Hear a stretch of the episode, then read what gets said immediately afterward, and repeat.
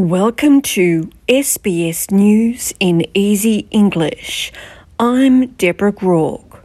Human remains have been found inside two separate burnt out cars in Sydney.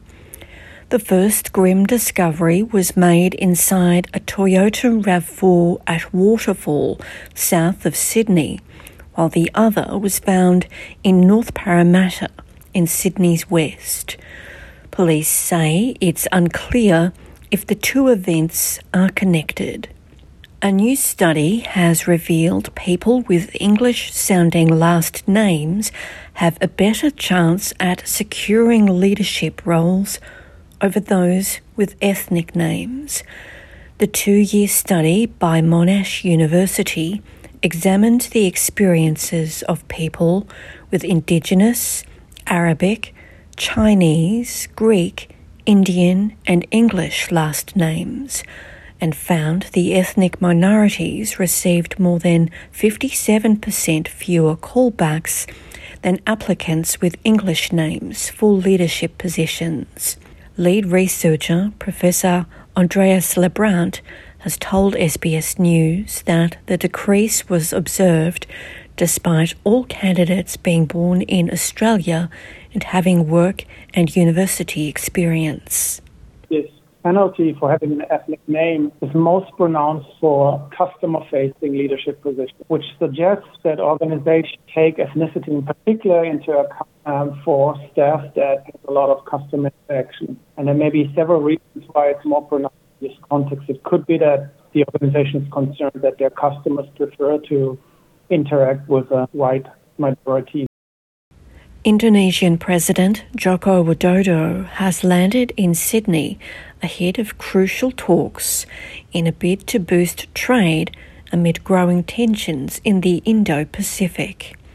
He will meet with Prime Minister Anthony Albanese today, with visa arrangements between Australia and Indonesia expected to be a major focus. The three day visit is likely to be his last trip to the country as leader before his term ends. An Australian citizen is among eight overseas based activists who have been accused of serious national security offences by Hong Kong police. The pro democracy activists are based in various places, including Australia, the United States, and Britain. Some countries, including the United States, say the law has been used to suppress the city's pro democracy movement and has undermined rights and freedoms. Chief Superintendent of Police for National Security Li Kwai-wah says the national security law of Hong Kong has an extraterritorial effect. And since the implementation of the national security law of Hong Kong, our department uh, has totally arrested uh, 260 individuals. And um, the most of them, the offense is committed by them is occurred in Hong Kong. But I would like to draw attention to a situation that uh, some people have fit overseas and continue to engage in the activities endangers the national securities.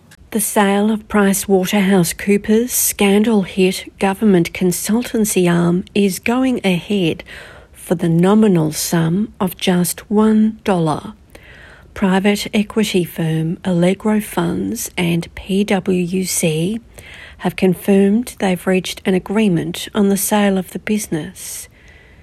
The sale marks PwC's exit from all government advisory work at both the state and federal levels.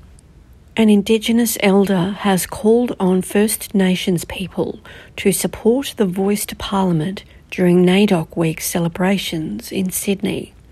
Hundreds of community members have gathered at the National Centre of Indigenous Excellence for an elders' lunch in Redfern. Elders were acknowledged during the Welcome to Country for their role in creating a better future by fighting for land rights justice and equity. Elder Beryl Van-Oploo has urged the crowd to vote yes in the referendum. I hope everybody is going to vote yes because we do need to have our choice. People my age group and the elders that are around now, and there's not many of us left in Redfern, we never had a choice. So it's time for all of us to have a choice and to have a voice. I'm Deborah Groarke.